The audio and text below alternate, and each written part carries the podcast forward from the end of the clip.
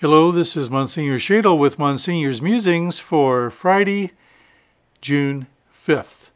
One of the ways I'm trying to keep in touch during the pandemic isolation, I think the isolation part is starting to wind down, so thank heavens for that. I want to salute our sponsor for today. He's a dentist and a parishioner, David Isaacs.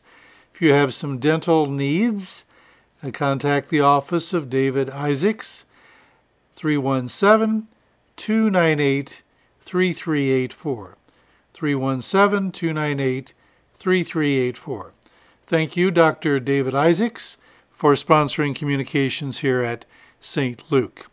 I know what it's like sometimes to get things done around here. It's like pulling teeth. So I can um, I can uh, kind of relate to your line of, of work.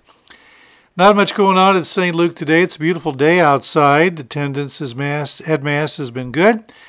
And don't forget we're on the regular schedule this weekend, in fact 7 days a week.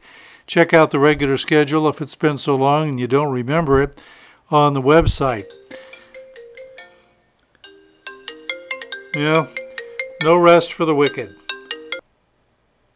Okay, I'm back from the phone call. Just somebody wanted to invite me to have a little um, liquid refreshment tonight. So uh, that was a great call. I think I'm going to um, take them up on the offer.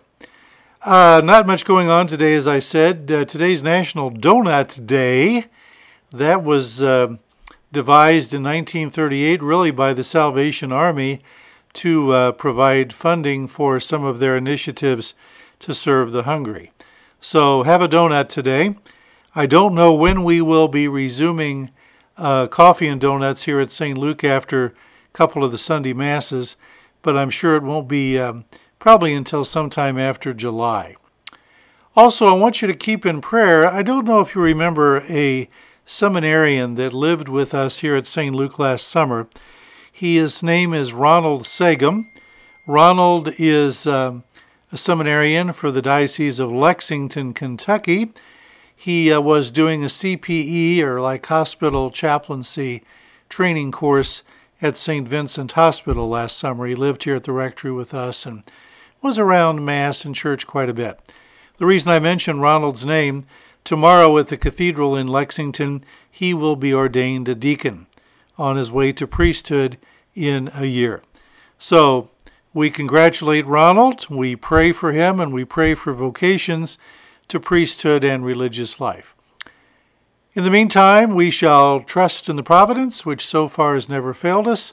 May Almighty God bless you all, the Father and the Son and the Holy Spirit. Amen.